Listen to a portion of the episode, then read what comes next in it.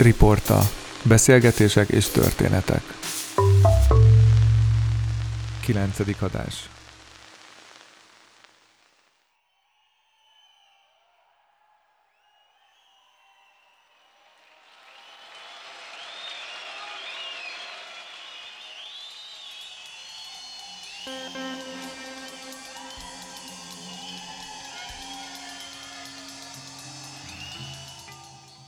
Tínédzsernek többek között azért jó lenni, mert ilyenkor a legtöbb ember nyitottabb a különböző kulturális hatásokra, mint más életszakaszában, pláne a felnőtt korhoz viszonyítva.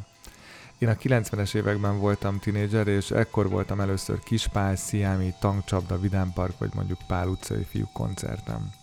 Ebben az időszakban az egyik meghatározó élményem az volt, amikor VHK, vagyis Vágtázó Halott Kémek koncerten voltunk. Az első pár percben a zenekar és a közönség együtt olyan hangulatot teremtett, amire még 20 évvel később is élesen emlékszem. A mai adásban ennek a zenekarnak az énekesével, Grand Pierre Attilával beszélgetek.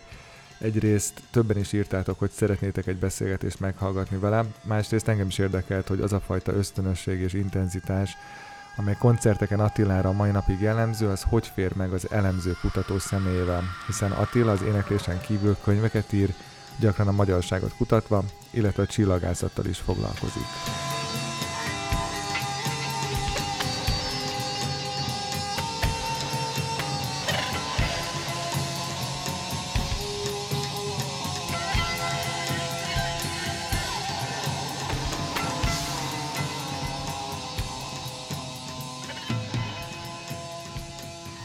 Miközben az egyik interjúdat néztem, éppen a napról beszéltél, és az volt az érzésem, hogy számodra a nap egy, egy önálló akarattal rendelkező élőlény. Hogy kell ezt elképzelni? Mert, mert ezt azért túl sok helyen nem szokták elmondani, és tudom, hogy te jó négy évtizede foglalkozol ezzel a kérdéssel.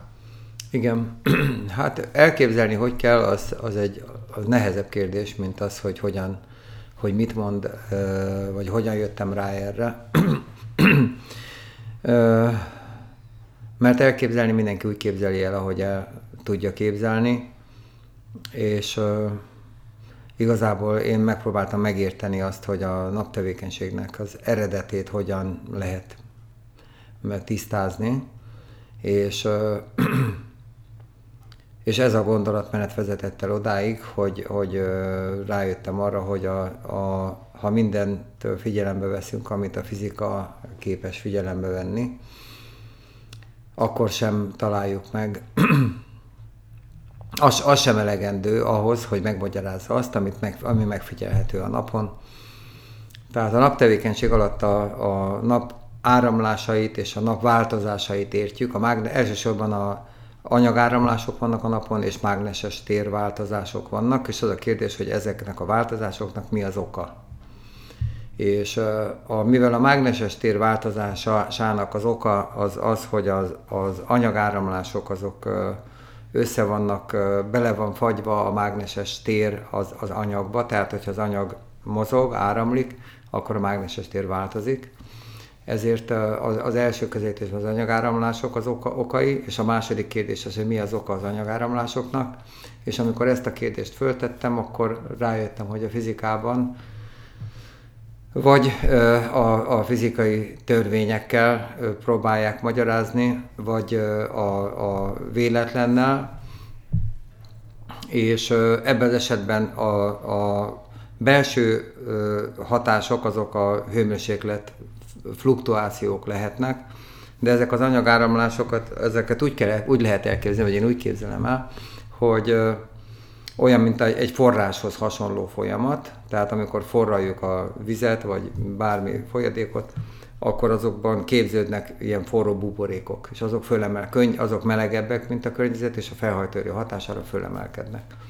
És az a kérdés, hogy ezek a buborékok hogyan képződnek, és a nap belsejében minden, nincsenek olyan szennyezések, vagy olyan egyenetlenségek, mint a lábosban, vagy a, mondjuk a répa főzelékben, és mert ott a, a, az anyag is nagyon egyenletesen oszlik el, és a fény, a hősugárzás az pedig kiegyenlít minden különbséget. De mi vezetett el ahhoz a felismeréshez, hogy egyenesen egy önálló és akkor ö, ö, na, lényeg az, hogy a hőmérséklet különbségek, ö, ö, a, vagy a véletlen hőmérséklet fluktuációk, hogy véletlenül melegebb legyen egy, egy körzet a napban, hogy létre tudjon jönni egy forró buborék, hogyan jön létre egy forró buborék a napmagban, hogy az anyagáramlások változtathassák a mágneses teret, akkor ez, ez a hőmérséklet fluktuációk nem tudnak olyan buborékokat létrehozni, amelyek a nap felszínén egy olyan szervezett anyagáramlást hoznak létre, amely 11 évenként amely 4-5 év, 11 évenként eltünteti, és 11 évenként újra termeli a napnak a mágneses terét. Tehát ehhez nagyon pontosan szabályozott anyagáramlásokra van szükség, és, ilyen, és a, ez a hőmérséklet fluktuációk, amik véletlenszerűek, nem tudnak szabályozott anyagáramlásokat létrehozni. Úgyhogy maga az a tény, hogy a, a, a, ezek az anyagáramlások, ezek valamilyen módon szervezetekkel legyenek a nap egészében, ez olyan típusú mozgás, mint amikor elhatározom, hogy behajlítom az ujjamat, és ahhoz az összes izomnak, meg az idegeimben futó bioáramoknak mind különlegesen szabályozottnak kell lenniük ahhoz, hogy egy bizonyos eredményt elérjenek. A nap egy magasabb intelligencia mondjuk az emberhez képest? Én úgy gondolom, hogy igen. Egy beszélgetésben azt mondtad, hogy az emberi agynál például sokkal bonyolultabb a nap felépítése, jól emlékszem, és mondtad például a plazmát is, mint anyagot. Igen, igen. A, a, maga a plazma, a plazma fizikusok azt mondják, hogy a plazma a legkomplexebb jelenségeknek a világa, ami azért érdekes, mert sokan pedig arra esküsznek, hogy az emberi agy a legkomplexebb a világegyetemben, és akkor így föltűnt egy vetélytárs, maga a plazma, és hát a csillagoknak a 99% a plazmából van. Nagyon ö, különleges tulajdonságokkal bír a plazma, és David Bohm például, a Nobel-díjas fizikus, ő, ő úgy gondolta, hogy a plazma az önálló jelenségekre is képes, és valamilyen módon él. Én ezt nem gondolom de azt gondolom, hogy a, a napon a nap maga egy olyan égitest, ami, ami, kép, ami ugyanúgy indítja el az anyagáramlásait, mint ahogy mi a saját viselkedésünket. A nap szeret minket? Hát az, hogy ilyen, ezek már ugye Tudom, spekulációk lennének, tehát ez, ez most... A te személyes vélemény. De én azt gondolom, hogy, hogy ha itt nem, nem fizikai jelenségről van szó, hanem biológiai jelenségről, vagy biológiai okokról, vagyis feltehetően ez, ezzel együtt járnak bizony, szándékok, az élőlényeknek van egy olyan sajátos és egyetemes tulajdonságuk, hogy ragaszkodnak az élethez.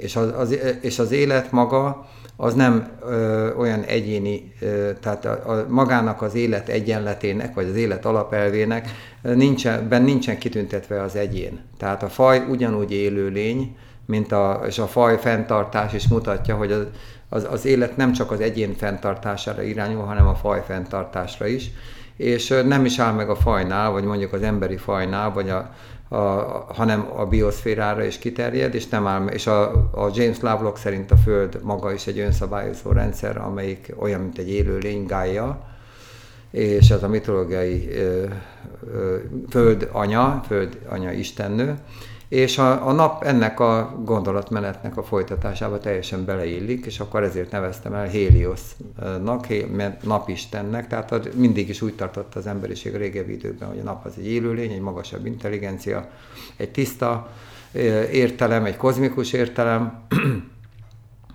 és én is azt gondolom, hogy, hogy a világegyetem maga a természet zseniális, elképesztő, hogy mikre képes, messze az ember feletti képességei vannak, és hát a, a nap a természetnek az első nemzedékéhez tartozik, a világegyetemnek az első nemzedéke, az ember pedig a sokadik, tehát közelebb áll a tűzhöz, vagy a kozmikus zsenialitáshoz, tehát ez is arra enged következtetni, hogy, hogy itt a nap az egy olyan élőlény, ami mint a, az életet egyetemesen, tehát az élet az egy mindenféle élethez, vagy az életnek minden szintjéhez, az egyéni közösségi léthez, és a kozmikus szimpátia is benne van, még az emberben is, az, az ókori emberben is, de szerintem még a maiban is.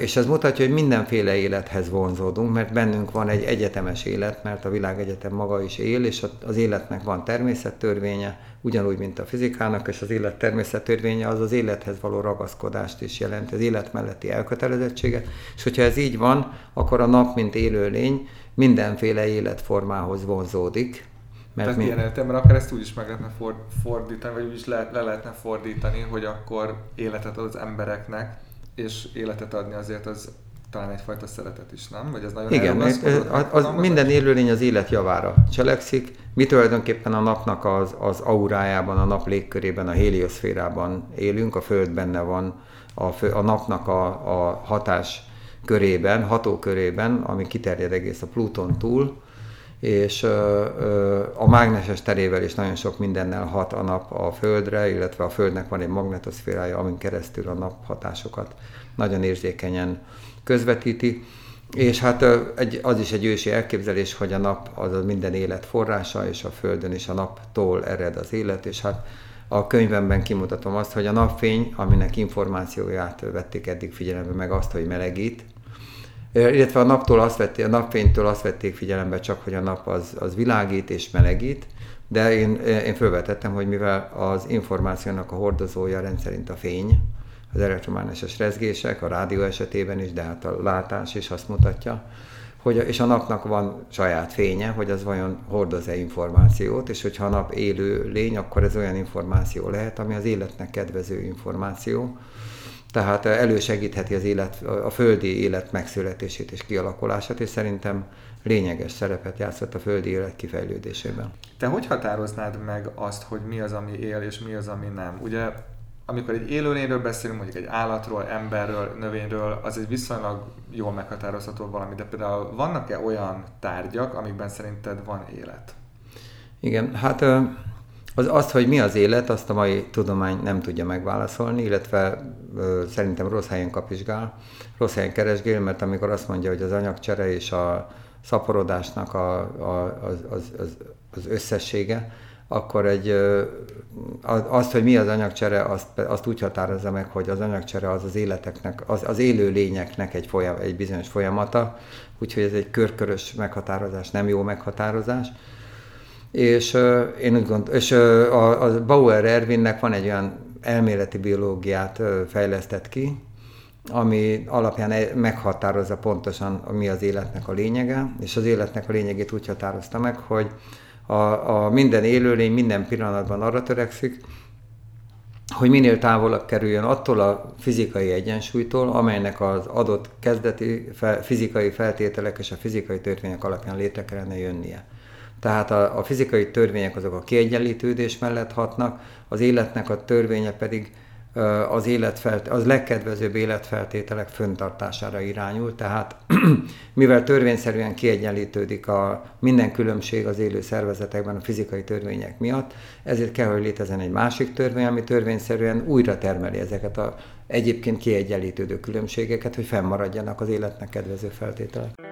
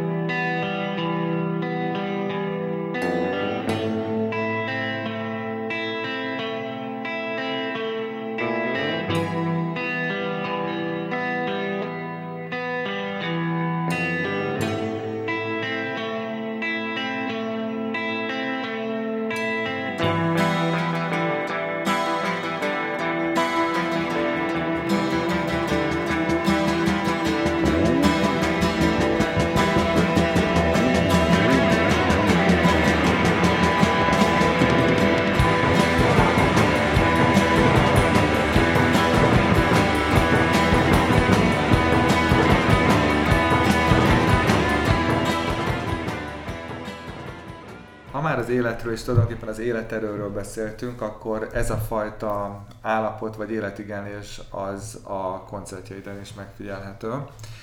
Um, és hát gyakran elhangzik, hogy egyfajta transz-szerű állapotot uh, élsz át. Mondta egy érdekes szót egyébként, hogy nem extázis, hanem akkor már intázis az, amit átélsz, de mindenfajta, vagy mindenképpen egyfajta áldásként beszélsz erről. Előfordult már, hogy, hogy megrémültél a koncerten tapasztalható állapottól, amibe kerültél? Nem, nem. Hát egyébként azért Vagy hogy te is rácsodálkoztál esetleg? Azért mondom, hogy intázis, mert inkább beleéli magát az ember, tehát fő, összehangolódik azzal a hang folyammal, ugye, ami ott hallható és átélhető. És hát sok minden, sok különleges élményem volt a zenélés közben, de semmi ijesztőt nem tapasztaltam. Mm. Nem azért, azért kérdeztem csak meg, mintha olvastam volna egy, egy olyan esetet, még régről, vagy olyan esetről, amikor gyakorlatilag elhagytad a testedet, és, és eléggé messzire utaztál idézőjelben. Ezt le tudnád esetleg írni, ha visszaemlékszel erre? Persze. Hát ö, többször is volt, és körül, mindig más ö, élmények érnek a koncert közben. De volt egy olyan, hogy Hamburgba léptünk fel, éjfél után egy olyan fesztiválon, aminek ez volt a harmadik napja, a vasárnap hajnalban. És a, a, a közönség már eléggé megfogyatkozott egyrészt, másrészt akik ott maradtak, azok eléggé elázottan néztek ki, és meg, meggyötörtem, vagy megviseltem. És ezt, ezt egy kicsit méltatlannak éreztem ahhoz, hogy itt zenét akarnak hallgatni, vagy a mi zenénket kellene hallgatniuk, hogyha már ott vannak. És hát láttam, hogy ez most nem lesz olyan könnyű, és akkor gondoltam, hogy akkor most még jobban megpróbálok mindent bevetni, hogy rá fölébredjenek. És akkor próbáltam a lehetőleg teljesebb, még, még, még egy lapáttal rátenni a szokásos fizikai erőkifejtésre, és Egyszer csak azt vettem, azt vettem észre, hogy a következő történt, egyáltalán nem volt félelmetes, hanem az történt, hogy azt vettem észre, hogy távolból valami hang, egy olyan cirpelő kis, szik, ilyen kis cirpelő hangot hallok, olyan arra emlékeztetett, és azt gondoltam, olyan, mint hogyha egy, villa, egy villamosnak az áramszedője szikrázna. Tehát egy ilyen halk kis hangot a távolból. És akkor oda néztem, hogy, hogy honnan jön ez a hang, és mi lehet ez, és láttam, hogy ott van egy galaxis. És akkor, de akkor már régen nem tudtam, hogy én ki vagyok, meg mi vagyok. Ugye úgy, hogy teljesen természet, mint álomban lennél, és akkor látsz valamit, nem teszed föl a kérdést, te jó ég, hogy kerülök én ide, amikor itt alszom. Nem merül föl. És euh, akkor euh, gondoltam, hogy milyen érdekes, és milyen szép, és milyen, milyen, milyen kedves jelenség, és akkor elkezdtem oda röpülni a galaxis felé, és akkor rájöttem, hogy nagyon könnyen tudok repülni, és akkor elkezdtem kipróbálni, hogy, hogy ide-oda, ahova akartam röpülni, teljesen így, a, hogy mondjam, mint egy korlátlan hatalom, mint, mint az akaraterő által, akár végtelen sebességgel, bár tetszés szerint változtathattam az irányomat, és akkor ezt úgy kitapasztaltam, és kiélveztem, és nagyon örültem, hogy, hogy gyakorlatilag vég, szinte végtelen sebességgel és elég gyorsan odaértem a galaxishoz, és utána máshoz is, másikhoz is elröpültem, és ide-oda, és hát egy, egy nagyon, hogy mondjam, tiszta érzés volt, és nagyon jó leső, üde, meg könnyű érzés volt, hogy hogy mondjam. De szerinted, hogyha nem foglalkoznál csillagászattal, akkor is ezt láttad volna, vagy, vagy ez egy picit függ attól, hogy az embernek mi az alapérdeklődési területe? Szerintem nem, nem függ attól és egy, végül aztán egy idő múlva rájöttem arra, hogy, vagy fölmerült az a kérdés, hogy ki vagyok én, és akkor elkezdtem ezen töprengeni, ott a csillagok és a, a galaxisok között, és akkor elkezdtem figyelni magamra, és ahogy elkezdtem figyelni, akkor rájöttem, hogy én egy piros pont vagyok. Na és azért gondolom, hogy, és ez a piros pont, ez, ez utána elkörül zajlottak az események, és aztán, amikor valakinek egyszer elmeséltem, akkor mondta, hogy Nikola Teslának az önéletrajzában szerepel egy olyan élmény, hogy ő elhagyta a testét, és hogy piros ponttá változott, és úgy tűnik, hogy ez egyáltalán nem egyedi. De hát mondjuk kérdés, hogy az, hogyha még egy eset megtörtént, akkor az most egyedi vagy nem egyedi. De te nem hallottál előtte erről? Nem hallottam erről, persze. Tehát úgy gondolom, hogy hogy ez, eb, eb, én, én úgy fogtam föl, vagy úgy fogom föl, és úgy éltem át, hogy ez nem, nem attól van, hogy, hogy az én képzeletvilágomba kerültem bele, hanem a valóságban, és hát a, a maga az emberiségnek a, az ősi mitológiája is mindig kozmikus, kozmológikus volt, a világegyetemet mindig nagy tiszta, a csillagvilág mindig nagy szerepet játszott, kivéve a modern emberiséget, ahol ez so, egész más, sokkal kisebb mértékben jelenik meg. Amikor ebbe az állapotba kerülsz, csak azért kérdezem, mert szerintem nem sokan élték ezt át. Akkor hol vannak a határok azt illetően, amit te kontrollálsz, vagy amit idézőjelben a helyzetnek átadsz, hogy, átadsz, hogy történjen veled? Igen, ö, nagyon jó kérdés, és többször, tehát sokszor voltam ilyen állapotban, és ebből jó néhány olyan alkalom volt, amikor úgy éreztem, hogy, hogy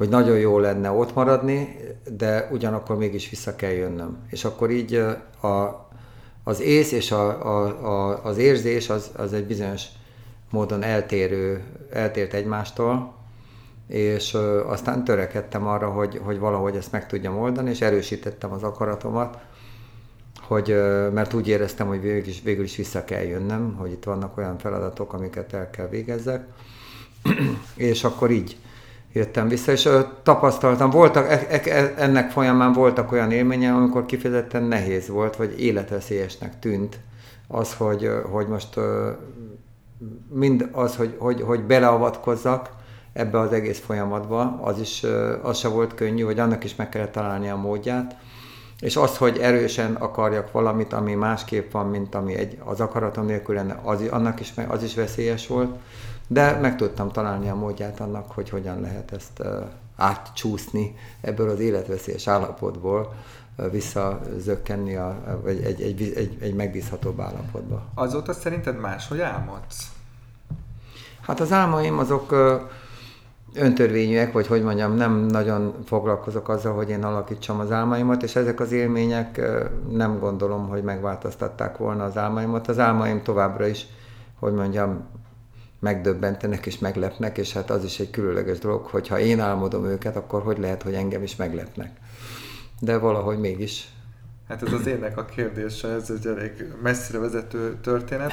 Ha már az álmok szóba kerültek, akkor néha a dalaiddal kapcsolatban is lehet azt olvasni, hogy bizonyos dalok úgy születtek, hogy álmodban el tudtad csípni őket és talán az Élet Zuhatak című albumon is van egy-kettő, ami egyébként azért érdekes a számomra, mert hogyha jól láttam, akkor van több régi dal is talán, tehát nem mindegyik mondjuk új, Uh, nem tudom, hogy ezt most jól... Van egy régi dal rajta, igen. Aha. Nekem maga az elnevezés egyébként nagyon tetszik. Elmondom, hogy nekem mit jelent, és akkor kérlek, mondd el, hogy neked mit jelent. Az élet az számomra az állandóságot jelenti, a zuhatag pedig egy ilyen dinamikus változást. És ez a kettősség számomra egy nagyon izgalmas összetétel, de nem tudom, hogy volt-e bármi ilyesmi ebben, vagy emögött, vagy neked más jelent hasonlót? Valahogy a, a zene, úgy gondolom, hogy a zene az a sűrített élet, és az, amikor az égből potyog az ember nyakába, tehát olyan az élmények és a, a, a, az életnek, a, az égi életet megtapasztalja az ember úgy, hogy sűrített formában szak, ö, ö, ömlik vagy, és szakad a nyakába az élet. Valami ilyesmi ö, érzés és gondolat ö, volt emögött, és az a gondolat, vagy az a, az a felismerés, hogy, úgy, hogy nagyon sokszor álomból jöttek ezek a zenék, és, nagyon, és volt két olyan szám is, ami a stúdióban született meg, tehát amiről, amit nem is ejtettünk előtte. Bocsánat, itt volt ez a kétszer-három napos Igen. elvonulás? Uh-huh. Igen. Kétszer-három napos ilyen alkotótábor alkotótábor. Uh-huh. voltunk a stúdióban, és két szám ott született meg, és azok a legjobbak közé tartoznak, és ez azért nem egy mindennapos esemény, hogy az ember bemegy a stúdióba, és akkor ott ilyen égi áldásokban részesül, tehát ez is hozzájárult ahhoz, hogy ezt a címet ez egy teljesen más album lett volna, hogyha sávonként külön veszitek fel a különböző hangszerek játékát, mert hogyha jól tudom, egyszerre zenélt a zenekar, és egyszerre vettétek fel így a Igen, zenéket. nem vettünk föl még olyan lemezt, amit itt sávonként vettünk volna föl, illetve talán volt egy olyan, aminél félig meddig ezt megpróbáltuk, de nem, nem volt járható. Mesterségesnek éreztétek? Nem, hát ez a zene, ez az élményből fakad, tehát az, egy, az egymás társaságából, vagy hogy mondjam, maga a zene váltja ki zenélés közben azokat az érzéseket, amiknek a révén tovább zenélünk. Tehát ez valahogy egy önjáró zene, és attól életszerű ez a zene, hogy, hogy az érzésekre folyamatosan támaszkodik, és tartja a kapcsolatot azzal, amit érzünk, és hát ezt nem lehet sávonként fölvenni. Még nagyon régen, de tényleg szerintem egy 15-20 évvel ezelőtt hallottam tőled, ha rosszul idézem, akkor elnézést, hogy, hogy jöhet bárki veled zenélni, neked az a lényeg, hogy szívből játszon, és talán ez meg annál is fontosabb, hogy technikailag uh, hol, hol tart. Amikor mondjuk egy új emberrel zenélsz, vagy mondjuk egy olyan, akivel nem szoktál annyira, azt hogy tudod megérezni, vagy mik azok a kapaszkodó pontok, amik alapján meg lehet ezt ítélni, hogy ő szívből zenél? Hogy lehet erre ráérezni?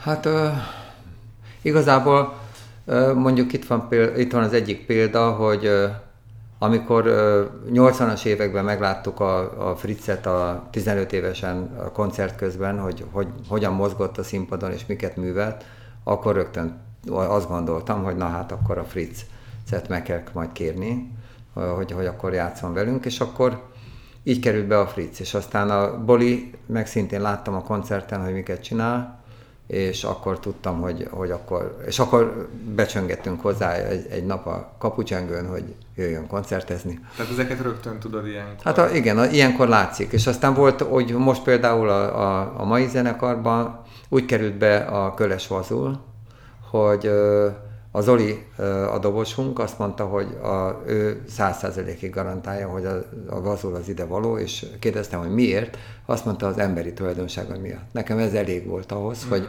hogy azt mondjam, hogy hogyha valaki emberileg száz százalékig ide tartozik, akkor az, az, az, az érdemes kipróbálni. Igen, erre gondoltam, hogy ez az emberi faktor, ez nagyon... És akkor eljött a, a, a gazol a koncertre, addig még nem volt dobütő a kezében, és uh, technikailag nem volt túlképezve, aminek megvannak a maga előnyei, mert hogyha valaki egy rossz tudást sajátít el, akkor utána nehezebb a, át, úgy, úgy csinálnia, mint hogyha azt nem tanulta volna soha. De a hiánya szülhet kreativitást? Ilyen mértelemben feltétlenül, tehát jobban rálát, közvetlenebb érzelmi kapcsolatban áll, nincsen intellektuális szemüveg, amin keresztül tekint a zenére, hanem ugye akkor könnyebben tekinthet szívvel, lélekkel a zenére, és nem pedig a, hogy mondjam, a megtanult ismeretek fényében.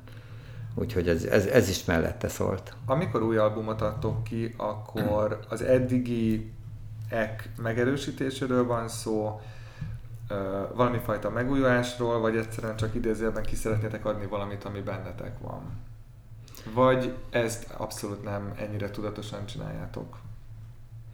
Rendszerint úgy születnek a, a, az elhatározások, hogy adjunk ki egy lemezt, hogy, hogy születik egy pár olyan számunk, amit úgy, ér, úgy érzünk, hogy na ez örök életű. Vagy ez, ez, ez, ez nagyon jó, hogyha megörökítjük, mert ez érdemes arra, hogy megörökítsük. És ha már születik egy-két szám, ilyen szám, és már az elhatározás megvan, akkor jön a, a másik része, hogy na és mi legyen a többi számmal. Úgyhogy egy darabig ez érlelődik, és aztán most megszületett az, a, az az elhatározás, hogy legyen egy új lemezünk. Látta mindenki, hogy itt képesek vagyunk rá, és hogy, hogy ennek meg kell születnie. És valahogy, ahogy közeledett az idő, egyre több, egyre nagyszerűbb számok születtek, és a végén a stúdióban még kettő. Úgyhogy így, így hozta a sors, hogy ez nagyon szerencsésen alakult ez az új lemezünk. Akkor a zene után egy picit a, könyvről beszélünk, mert május 13-án jelenik meg az új könyved. Ez az adás valószínűleg utána fog megjelenni, tehát addigra már szerintem ki fog jönni. Azt írtam fel, hogy 11 tudományág eredményeinek az összegzése, amelyben többször előkerül a magyarság kapcsán a keleti szár, és egyébként a címe Ősi Magyarország, a Kárpát-medence és a Sejemút népének felemelkedése. Igen. Honnan jöttünk? Hát nem jöttünk sehonnan, hanem a Kárpát-medence az az ős hazánk. a, a, a, ennek a 11 tudománynak a fényében kirajzolódik mindegyik tudománynak a, a, az, a mai legújabb eredményeit foglaltam össze. Úgyhogy ezeknek a tudományágaknak a, a tőlem telhetően a legjobb, lektora, a legjobb szakértői szereztem meg, vagy kértem föl arra, hogy lektorálják a, fejezeteket, ami nem volt mindig egyszerű, mert nem, értett, nem értettem mind a 11 tudományákhoz úgy, ahogy kellett volna. Sőt, voltak olyanok, amiben nagyon rossz úton indultam el, mint kiderült, de szerencsére a lektorok átsegítettek ezen, és végül született egy olyan könyv, amiről azt gondolom, hogy lényegében megfelel a tudomány mai állásának. Igaz, hogy, én, hogy itt egy olyan értelmezési rendszerbe kerül, ez az, az, a tudományos eredményeknek az értelmezése és az értékelése, az a szemlélettől függ. És a, a, a szemlélet az ilyen értelemben döntő, mert azt mondja meg, hogy ezek az adatok, azok mit jelentenek, és mit érnek. És ezért a szemléletre külön nagy hangsúlyt fektettem, és mivel a szemlélettől ennyi minden függ, ezért nagyon fontos, hogy a szemléletünk helytálló legyen. Uh-huh. És ezzel nem, nem foglalkoztak eddig. De olyan kérdésekre választ fogadni, bár azt mondtad, hogy sehonnan nem jöttünk, de hogy mégis, hogyha ezt a vándorlást nézzük, valamennyire behatárolható lesz, hogy földrajzilag milyen utat jártak le, vagy jártak be az őseink? Igen, egyértelműen, tehát ez a vándorlás kérdése, ez is nagyon másképpen van, mint ahogy azt beállították mostanáig, úgy gondolom, mert egy olyan kép rajzolódott ki, hogy van egy ős hazánk, a Kárpát-medence, ami minden bizonyal hát attól függ, hogy mennyire merészen akarunk fogalmazni. Több tízezer éven át, több tízezer éve itt lakik a, egy, egy olyan nép, amelyet magyar népnek lehet nevezni, és ez több tízezer év. Hogy ez is egy megdöbbentő dolog, hogy itt nem pár száz évben kell gondolkodni, hanem több tízezer évben. Ennek is komoly megalapozásra volt szükségem arra, hogy ilyesmit kijelenthessek. Uh-huh de találtam hozzá megfelelő tudományos alapot olyan szakértőktől, akik, akiket a legmagasabbra becsülnek, úgyhogy végül is akkor merészeltem ezt figyelembe venni. De úgy gondolom, hogy, hogy és a, a, a, az a szemlélet, amivel az egészet megközelítettem, úgy gondolom, hogy ez még sokkal régebbi múltra tekintett vissza. És emellett van egy második ős hazánk, vagy egy tágabb értelembe vett ős hazánk, vagy egy olyan keleti rokonság, rokon népekkel való olyan kapcsolatrendszerünk, hogy a magyar műveltség, a magyarság műveltség az őstörténelemben, tehát pár ezer évvel ezelőtt sokkal jelentősebb szerepet játszott a világtörténelemben, mint manapság. Tudnám mondani pár példát, hogy mely népekkel ápolunk rokonságot a, a munkáid alapján? Igen, tehát a, a keleti népekkel, tehát a Kárpát-medencétől keletre, a csendes óceánig és Észak-Indiáig terjedő övezettel, amit természetföldrajzi alapon pusztának neveztem el, és uh, itt ez azt jelenti, hogy a kínai néppel nagyon szoros kölcsönhatásban éltünk sok ezer éven keresztül, és nagy hatást gyakorolt a magyarság a kínai műveltségre, és uh, a, a, itt egy, egy, egy olyan... Tehát a Sejemút erre utal? A Sejemút erre utal, pontosabban az északi Sejemútra, tehát arra, ami a Kárpát-medencét Kínával uh-huh. kötötte össze. És uh,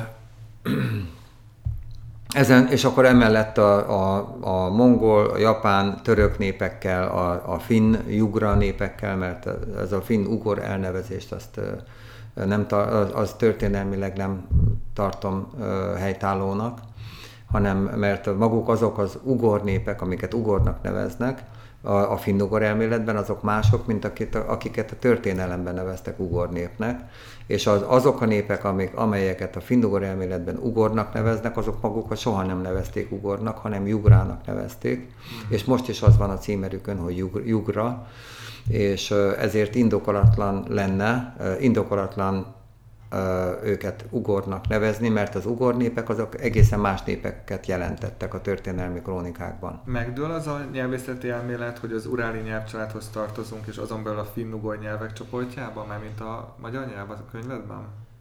Hát ahogy veszük, tehát bizonyos értelemben a finnugor elméletben van egy tényszerű valóság. De ez a valóság, ami benne van, ami benne helytálló, az a valóságnak egy nagyon kis része, tehát nem a teljes kép.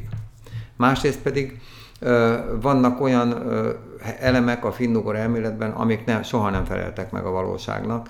Például maga az elnevezése, hogy ezt finnugornak nevezik, mert a A magyarságnak a létszáma több mint kétszeresen, mint az összes finnugor népnek együttvéve, és ráadásul, mivel a magyarság a szkítáknak és a hunoknak az utóda, és ezek a népek lakták az ókori Eurázsiát a 30. szélességi körtől fölfelé, és ide tartozott az emberiségnek a létszámának egy, egy 40-50 százaléka az őstörténelemben, hogy ezt, ezt a nagy népet beállítani úgy, mint a, a 3000 fős ö, ö, Hanti és a 14 ezer fős Mansi népnek a, a, a beosztottjait, vagy hogy nekik alárendelt népet, egy, egy hogy mondjam, több tízmilliós népet, ezt, vagy több százmilliós népet, ez, ez a, hogy mondjam, ez akkor a képtelenség, hogy ez semmiképp se tartható. De a könyvben egyébként... Tehát ahelyett, hogy finn-ugor nyelv, nyelveknek a családjába kellene besorolni, mint e, ennek a, e, ez, ebbe a, ennek a besorolásnak alávetni a magyar ságot, ahelyett fordítva van, a magyar nyelvcsalád az, ami nagyon jelentős hatást gyakorolt a finn jugra népekre, és ugyanígy a török népekre is minden népre, amelyik ebben a körzetben élt, mert ebben a körzetben a magyarság kiemelkedő szerepet játszott. Azt hogy csinálod? Azt is elfelejtettem mondani, hogy bármit ki lehet vágni, utólag is természetesen arra válaszolsz, amire szeretnél, ez ilyen adott dolog. Azt hogy csinálod, hogy ennyire távol tartod magad a politikától? Ez most onnan jutott eszembe, hogy nagyon gyakran beszélsz a magyarságról, tulajdonképpen mindenfajta politikai máz nélkül és ideológiai máz nélkül, a videóid alapján sem szoktam látni ezt a szokásos egyik oldalú tej a másikat, stb. dolgot. Ez egy tudatos döntés volt, vagy a személyiségedből fakad, hogy nem nagyon lehet téged tulajdonképpen beskatujázni sehova politikailag, ha jól vettem észre az interjúk alapján? Próbálom megérteni a történelmet, és nagyon fontosnak tartom a történelmet, mert az emberi életek nagyon fontosak, végtelenül fontos minden egyes élet, és különösen az olyan a, tört, a népek élete, amelyik embermillióknak az életének az összegződése, és, az, és a világtörténelem az egész emberiségnek az életének az összegződése, hát nehéz ennél értékesebb dolgot elképzelni egy, egy ember számára. És ezért, mivel ezt rendkívül értékesnek tartom, próbálom megérteni és tiszteletben tartani, és úgy gondolom, hogy ahogy manapság megközelítik, Eh, ahogy ma a társadalmi köztudat kezeli ezeket a fogalmakat, ott alapvető bajok vannak, és eh, egészen más jelentett a nép és a nemzet és a történelem, eh, mint ahogy azt ma a társadalmi köztudatban bemutatják, mint amit tanulunk róla, és nekem van egy, egy, egy olyan kozmikus összefüggésrendszerben gondolom el a népeknek az életét, amely hozzátartozik az egészségünkhöz, a lelki hogy mondjam, lelki egészség, az, az, a lelki és szellemi életminőségünkhöz. Tehát én úgy gondolom, hogy az elidegenedés, ami a modern embernek a sajátja, az, az többek között az, az elidegenedésnek az egyik legnagyobb csapása az, hogy az ember a saját nemzetétől is elidegenedik, mm. és olyan szemüvegeken keresztül nézi, tekint a saját nemzetére, amit az iskolában tanult meg, tehát egy művi látásmóddal, fogja föl azt, amit nem, nem, nem úgy kellene fölfogni.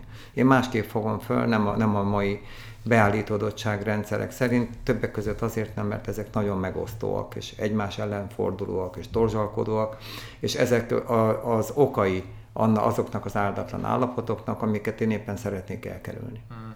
Itt most csak felolvasok két idézetet, amik nekem nagyon tetszettek. Az egyik az, hogy a magyarként való újjászületésünk is hozzátartozik a teljességhez, és ezzel kapcsolatban mondtad azt is, illetve kiírtam magamnak, hogy valójában nem csak egy életünk van, hanem hét, nem csak egy egyéni szervezet vagyunk bőrünk határai között, hanem egyszer egy családtag, egy nemzet része, az emberiség része, a földi élővilág része, a kozmikus élővilág része és a saját sejtjeink összessége is. Könnyű vagy nehéz ezeket összehangolni? Hát a, ele, amikor az ember megszületik, akkor, akkor ez természetes módon adott, hogy összehangolt. Az, e, a kisgyerek még összhangban áll magával, még rendben van, ahogy manapság néha mondják, de ez nem tart sokáig sajnos a nyugati világban. Három-öt éves korban kezdődik az elidegenedés a gyerekeknek, a, mégpedig a családi nevelés hatására, mert sajnos a családi nevelésre szinte semmi figyelmet nem fordítanak, az iskolában számtalan sok dolgot megtanulunk, de hogy hogyan éljünk egy egészséges, boldog családban, mint hogyha ez sokkal kevésbé érdekes lenne érdekes, mint azok a ismeretek, amiket 12 éven keresztül tömik a fejünket. Én azt gondolom, hogy a család a sokkal magasabb, sokkal nagyobb érték, mint ahogy az a, a, ebben az iskolarendszerben például, vagy a mai társadalomban, ahogy ezt felfogják. És, és valójában össze vagyunk kötve a, a családtagjainkkal, nem csak fizikailag, hanem lelkileg is és szellemileg is. És ez, ez egy csodálatos létegység, és rendkívül fontos, hogy jó viszonyt ápoljunk a családtagjainkkal, az életminőségünk egészen más akkor, hogyha egy jó családban élünk, vagy egy boldog családban, vagy egy jó, jó családi kapcsolataink vannak a házastársunkkal, a gyerekeinkkel, a szüleinkkel, mert akkor egész életben, életünkön keresztül jó társaságban, vagy, vagy hogy mondjam, jó családban élünk, az egészen más, mint hogyha itt is áldatlan állapotok ütik fel a fejüket. Ha már a családot szóba hoztad, Szinte minden beszélgetésben elhangzik édesapád Grand Pierre K. Endre neve, aki író történész volt. Nagyon nagy szeretettel beszélsz mindig róla, és mondtál valami ilyesmit is, hogy a gondolatvilágodnak 80%-át szinte neki köszönheted. Te most már apa vagy, ugye vannak gyermekeid, szoktál azon gondolkozni, hogy hol húzódik az a felelősségi határ, ameddig te hatsz a gyermekeidre, vagy amely határon túl esetleg el kell idézőjelben engedni a kezüket, hogy ő saját magának fedezzen fel dolgokat? Persze, ez egy nagyon fontos kérdés, és nem is könnyű mindig helyesen megítélni ezt, hogy, hogy az ember egyrészt, mint apa, felelősséggel tartozik azért, hogy a gyerekét ne hagyja úgy, hogy azt csináljon, hogy bármi rosszat csináljon, vagy hogy mondjam, vagy, vagy hogy a rosszakat úgy csinálja, hogy szülői felhatalmazással. Tehát valahogy meg kell találni ennek a módját, hogy az ember kifejezze a legjobb véleményét, de mégse úgy avatkozom be, hogy az a gyereknek rosszul essen, hanem elfogadható legyen. És itt a magát a, a nagyon megdöbbentő volt a számomra, amikor elkezdtem, amikor olyan, olyan könyveket olvastam, amelyek azt mond, mint például a Száz évig egészségben és a Boldogság nyomában című könyvek, amik azt mutatták, hogy azok a népek, amelyeket a modern civilizációban rendkívül lenéznek, vagy lenéztek, ezek egészen másképp nevelik a gyerekeiket, nem szídják a gyerekeket, nem mondják nekik azt, hogy ne csináld ezt, ne csináld azt, ne csináld azt. Itt nyugaton a, a szülők naponta számtalanszor rászólnak a gyerekre, hogy ezt ne csináld, azt ne csináld, azt ne csináld, és megszidják a gyerekeket, van, amikor súlyosan megszidják. És hát ez megy még tovább is, sajnos. Tehát akkor és, a pozitív megerősítésben hiszem? És ö, ö, ezek a természeti népek, ezeknek az a felfogásuk, hogy az élet és az ember az valami rendkívül értékes. Ez, ez a számomra sokkal közelebb áll és hogy éppen ezért a kisgyerek, aki szintén élőlény és gyerek, és ráadásul ugye családtag is, hogy ő aztán tényleg megkapja azt a tiszteletet, hogy ő, hogy nem szólnak rá, én sem mondom neked azt, hogy ne kérdezz tőlem ilyeneket, meg hogy képzeled, meg hogy ez nem helyes, hogy amit csináltál, hanem az ember megpróbálja tiszteletbe tartani a másikat, és elmondani esetleg a saját véleményét, hogyha valamit másképp lát, uh-huh. de közben meg lehet találni a módját, hogy az ember teljes mértékben tiszteletben tartja. És mondjuk, hogyha most egy kicsit leegyszerűsítve, ott a szülők úgy nevelik a gyereküket, hogy ha valami jót csinál a gyerek, akkor nagyon megdicsérik, és hogyha nem jót csinál, akkor meg nem dicsérik meg. És mivel a gyerek rendszerint nagyon sok mindent csinál, ezért nagyon sokszor meg tudják minden nap dicsérni, és a kisgyerek tökéletesen megérti, hogy ahogyha nem dicsérték meg, azért nem dicsérték meg, mert az nem nem helyes. Ez neked nem... egyébként ösztönösen jött, vagy meg kellett tanulnod? Mert ez egy Magyarországon ez nem egy túlbevett szemlélet, amit most itt előadtál. Nem, nem. Ez sajnos ez későn jött. Hmm. Tehát akkor már a gyerekeim már nem kicsik voltak, amikor ezt olvastam, de nem jött nagyon későn, tehát még bármikor jön, jókor jön, és végül is sokat tanultam, úgyhogy most már másképp nevelném a gyerekeimet, hogyha mm. most szül, születnének, mint ahogy akkor tettem, elkövettem én is egy jó pár hibát, de arra nagyon vigyáztam, hogy, hogy a lehetőleg a lelki egészségüket, a lelki egységük azok, azt, azt megőrizem, és soha ne avatkozzak be Kivéve ugye, hogy az ember hibákat követel, mert az is előfordul. Egyébként ez a fajta önkritika, amit most is mutatsz, és sokszor előjön nálad, sőt, annak a annak a lehetőségnek is a meghagyása, hogy igen, én, én is egy kereső ember vagyok, látom ezt gyakran rajtad, és hogy a jelenlegi tudásom szerint van ez vagy az, de, de nincs soha esetleg olyan benned, hogy most már jó lenne megállapodni, mert azt veszem észre, de lehet, hogy téged ezt tart fiatalon, mert idén lesz a 68 éves, ha jól emlékszem. Igen. Szóval ezt nem hiszem, hogy sokan megmondanák rólad. Tehát lehet, hogy ez a fajta folyamatos keresés adja neked az életerőt, de esetleg nincs olyan, amikor azt mondod, hogy most már jól egy kicsit megállapodni, azt mondani, hogy ez tényleg így van, és akkor nem tudom, hogy mennyire követhető ez a kérdés, csak csak folyamatosan érzek benne egy ilyen állandó, akár tudásvágyat, megismerés iránti ö, vágyat. Nem tudom, hogy ez nyugtalanság, vagy ez erőt ad? Nem tudom, hogy... Én de lehet, hogy tök hülyeség Nem kérdés, gondoltam csak eddig erre így, de úgy gondolom, hogy egyrészt az én számomra ez a kérdés, hogyha jól értem, úgy jelentkezik, hogy ö, hogyan, hogy, hogy meg kell ismernem a világot, uh-huh. tehát azt nem mondhatom, hogy nem ismerem meg, és mindig úgy csinálok, mint hogyha most születtem volna meg, és semmit nem tudnék a világról. Meg kell ismerni a világot, de, de hogyha megismerem a világot, és elkezdem rendszerezni a dolgokat, akkor lassanként kialakul egy rendszer, de hogyha kialakul egy rendszer, akkor az ember elkezd ezen a szemüvegen keresztül nézni a világot, és hogyha egy szemüvegen keresztül nézi a világot, akkor nem úgy nézi a világot, ahogy ő nézi, hanem akkor úgy nézi, mint aki egy szemüvegen keresztül nézi. Úgyhogy tulajdonképpen kell, kell hogy, hogy kialakítsunk egyfajta látásmódot, de, úgy, de arra is szükség van, hogy tudjuk, hogy ez csak egy látásmód, és közben meg kell őriznünk azt a képességet, amivel azt a látásmódot kialakítottuk, és amivel más látásmódot is kialakíthattunk volna. Igen, erre a kettőség. Tehát, tehát egy fenntartással kell élni. Tehát az egyetemességre, az egyetemesség az ugyanolyan nagy érték, mint maga az, hogy az embernek van egy bizonyos látásmódja. Dolgozok a látásmódon fejlesztésén, mm. de a látásmódon azt tapasztalom, hogy igazából hosszú ideje azonos irányba mutat, ezt akár megállapodottságnak is tekinthetem, mm. amennyiben megállapodottságnak tekintem, abban a pillanatban a számomra kétségesé válik, Igen? mert a, a, a úgy gondolom, hogy ha valaki nagyon berendezkedik, vagy a megszoká, egy megszokásba végképp beletörődik, akkor az, az, az, annak már annyi. Tehát, hogy az élet az nem annyi. Az élet az több. Az élet az mindig valami változást, valami, valami, valami javulást, valamit észre kell venni. Tehát mindig tele van újdonságokkal, váratlanságokkal, és ö, olyan szempontokkal, amiket érdemes figyelembe venni és ezekre nyitottnak kell lenni, és arra is, hogy felülbíráljam magam, és felülemelkedjek a saját nézeteimen.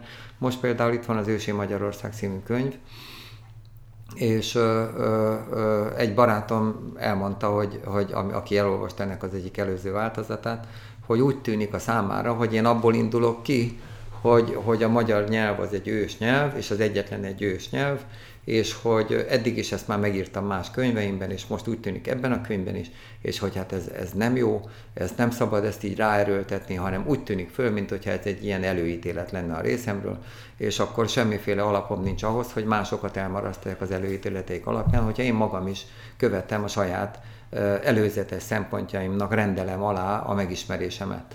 És ez is egy hasonló kérdés ilyen szempontból, hogy az embernek mindenkinek vannak előzetes szempontjai, és az, annak, azoknak megfelelően gondolkodik, és ennek vannak veszélyei. És van, amikor ezen felül kell emelkedni. És én most, ahogy ezzel a könyvvel kapcsolatban próbáltam az e-, egyéni előítéleteimtől mentesi, mentesen megírni ezt a könyvet, amennyire erre képes, az, képes voltam. Úgy végül is képes voltam megérteni, hogy nem az a helyzet, hogy a magyar nyelv az a világ egyetlen egy ősnyelv, és minden nyelv ebből keletkezett, és ezért óriási különbség van a magyar és az összes többi nyelv között, hanem ehelyett most azt gondolom, hogy például abban a, a, az ősi Magyarországban, ami csak egy műveltségű vezet, és nem egy országhatára körülvett terület, amiben más népek is éltek, abban, és amelyben a magyar nyelv jelentős szerepet játszott, abban a, a más népeknek a nyelvét is tiszteletben tartották, abban a korban, az őstörténelem korában.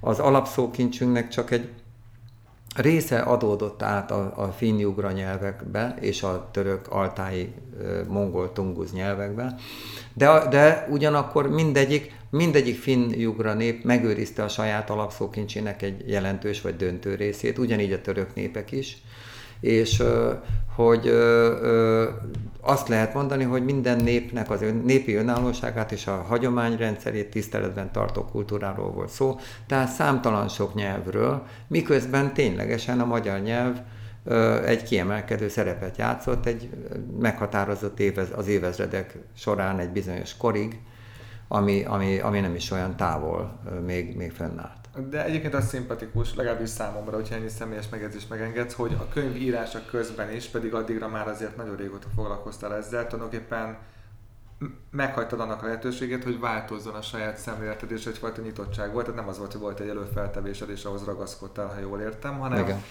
ezért ez a fajta rugalmasság nem biztos, hogy mindenkire jellemző. Két nagyon rövid része van még a beszélgetésnek, is igyekszem nem visszaélni az időddel. Az egyik egy játék, amit csak erre a beszélgetésre találtam ki, mert tudom, hogy amikor csak lehet, magyarul fejezett ki magad, mert azt mondod, hogy ha van rá magyar szavunk, akkor miért nem mondjuk magyarul.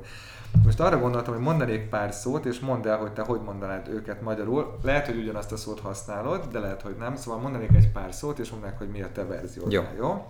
Mi az én változatom? Így van, így. Bár, bár is elkezdtük ezt. Nagyon éber voltál, oké. Okay.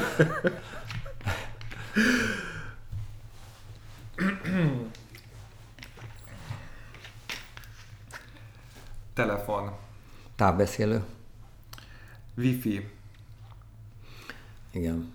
Drót, nem tudom, ezt, ezt ki kell találnom, jó kérdés. Hát mondjuk, igen, drót nélküli, nem tudom, kapcsolat, vagy nem igen, tudom. Vezeték tényleg, nélküli van, vezeték nélküli, valami ilyesmit, igen. igen. Lézer. Jó kérdés.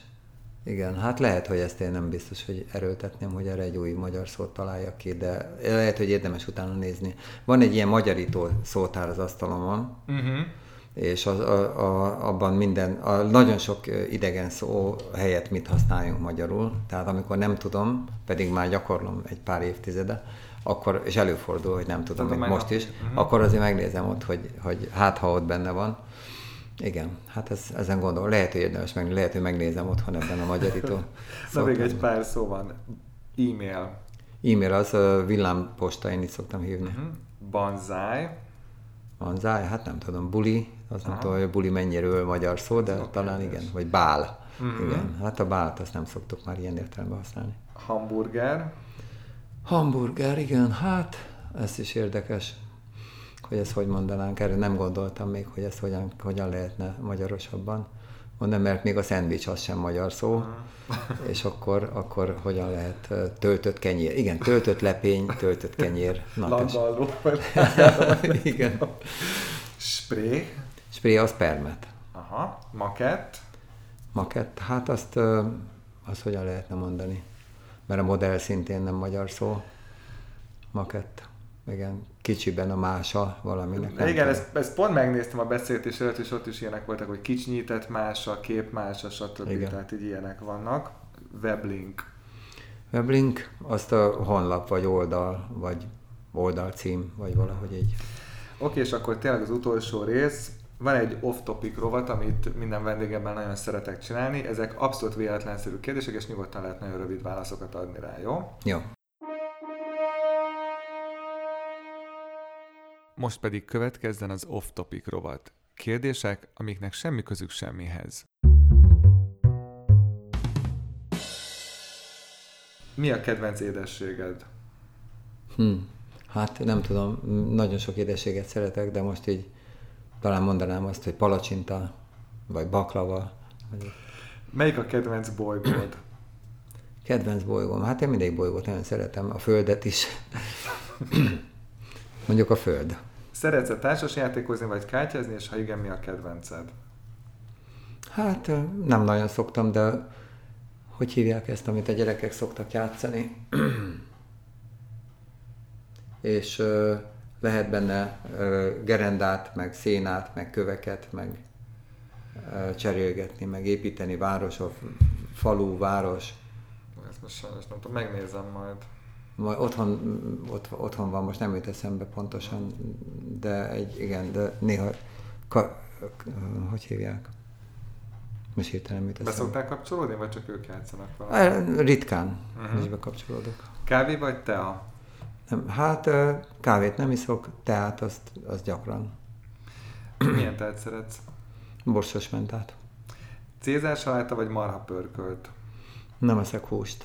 Igen, az a helyzet, hogy mi, mikor ezt a kérdést írtam, akkor még nem olvastam el ezt a részt, amikor arról írtál, hogy egy pollenallergia kapcsán először böjtölt, és talán akkor szoktál le a húsról, vagy lehet, hogy már előtte is, és utána, vagy... Igen, valahogy nem is tudom. Előtte is volt már, hogy nem vettem húst, de utána is, igen. Akkor saláta vagy marha pörköd, akkor ezek szerint Saláta. inkább, inkább saláta. Melyik a kedvenc helyed Magyarországon? Hm. Hát, ö, nem tudom, a Gellért hegyet is nagyon szeretem, és régebben Boszorkányok hegyének is nevezték, és Kelen hegynek is nevezték, és Látóhegynek is nevezték, és gy- gyerekkoromban nagyon sok időt töltöttem ott, ott laktunk a közelben, úgyhogy sok gyerekkori élményem fűződik hozzá. Szereted azt a sziklatemplomot is, ami ott van esetleg a Gellért hegyen? Nem tudom, oda majd nem? szeretnék elmenni, még nem voltam. Ez egy nagyon érdekes, én voltam ott pár éve. Mi jut először eszedbe arról a szóról, hogy csillag? Csillag? Hát nem tudom, hogy először. Hát a, a csillagos égnek a látványa. Klónoznád-e magad, ha megtehetnéd? Nem hiszem, hát ez egy mesterséges dolog lenne. Melyik a kedvenc filmed vagy tévésorozatod? Hát a kedvenc filmem az nehéz kérdés, de mondjuk van egy olyan, hogy a Gyönyörű Zöld, az, azt nagyon szeretem, azt a filmet, nagyon sok részét, és ö, a, aztán van még olyan, hogy a Szibériai Borbély, és hát még vannak filmek, a Kwaidan, szóval ilyenek. Az, mit, azt nem biztos, hogy ismerem. Kwaidan az négy japán misztikus történet. Uh-huh. Híresebb rendező rendezte, vagy ismerhetem esetleg a rendezőjét? Igen, szerintem egy híres rendező rendezte, de most nem jut eszembe. Ha bárkivel találkozhatnál élőben vagy holtal, kivel találkoznál? Hát édesapámmal, édesanyámmal, bátyámmal, és hát még ö, igazából szívesen találkozok nagyon sok valakivel, akik foglalkoztatnak. Háton szeretsz aludni, oldalt vagy hason? Hát oldalt talán leginkább. Milyen színű Isten? Hát nincsen színe szerintem, Isten maga az élő világegyetem, és hát nem egy olyan Isten, mint aminek a modern Isten fogalom mutatja, hanem egy nem egy emberszerű Isten, hanem egy magas, ténylegesen e- ember feletti, egy magasabb létforma, egy kozmikus létforma, amit érdemes lenne sokkal többet törődni vele, mert a mindennapjainkban sokkal nagyobb jelentősége van, mint ahogy azt a modern ember elgondolja.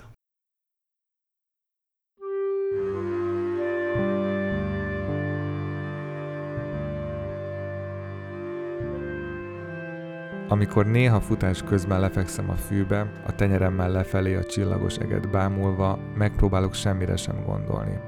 Így azon sem gondolkozom, hogy Isten milyen színű. Azon sem, hogy emberformájú-e vagy nem. És azon sem, hogy most vajon visszanéze rám az égből. Mégis, ahogy Attila utolsó mondatára gondolok, talán pont az ilyen pillanatok azok, amikor a legközelebb vagyunk Istenhez, akárhogy is képzeljük el. Csodáljuk a csillagos eget, örülünk annak, hogy a szabadban mozoghatunk, és hagyjuk, hogy arra pár percre maga a természet legyen az otthonunk. Akárhogy is van, mindig örülök, amikor ilyen esteim vannak. És annak is, amikor olyan emberekkel beszélhetek, mint Grand Pierre Attila. És csak, hogy egy harmadik dolgot is mondjak, a legjobb az egészben, hogy ezt meg is lehet osztani mondjuk veled, aki ezt meghallgattad.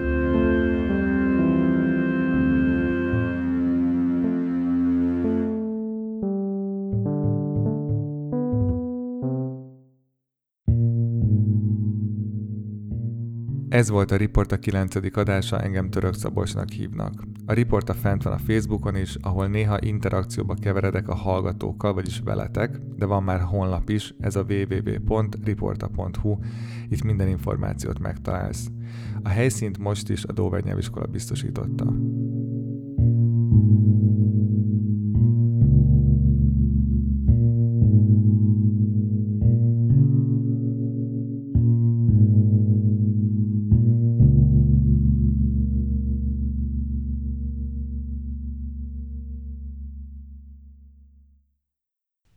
Ez itt egy kis bónusz tartalom, ugyanis rájöttem, hogy a jelenleg is hallható zenei betétben még van egy körülbelül egy-másfél perc, úgyhogy ezúton köszönöm a figyelmet mindenkinek, aki meghallgatta vagy ezt az adást, vagy valamelyik korábbit. Bár ha csak egy korábbit hallgatott meg, akkor nem biztos, hogy éppen hallgatja ezt a jelenlegi kis zárószót. Az eddigi hozzászólások akár Facebookon, akár máshol nagyon sokat segítettek abban, hogy valamilyennél formáljam a műsort, úgyhogy mindenkit arra szeretnék kérni, aki érez magában a hajlandóságot, hogy írja meg, hogy mi az, ami tetszett neki a különböző adásokban, mi az, amit esetleg szeretne, és azt is, hogy milyen tevékenység közben hallgatta a riportát, feltéve, ha ez publikus.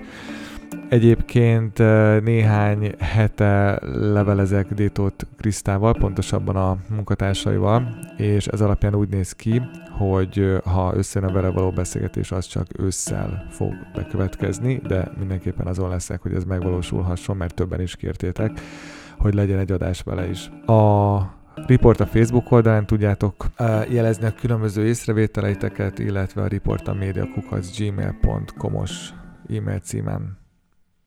Sziasztok!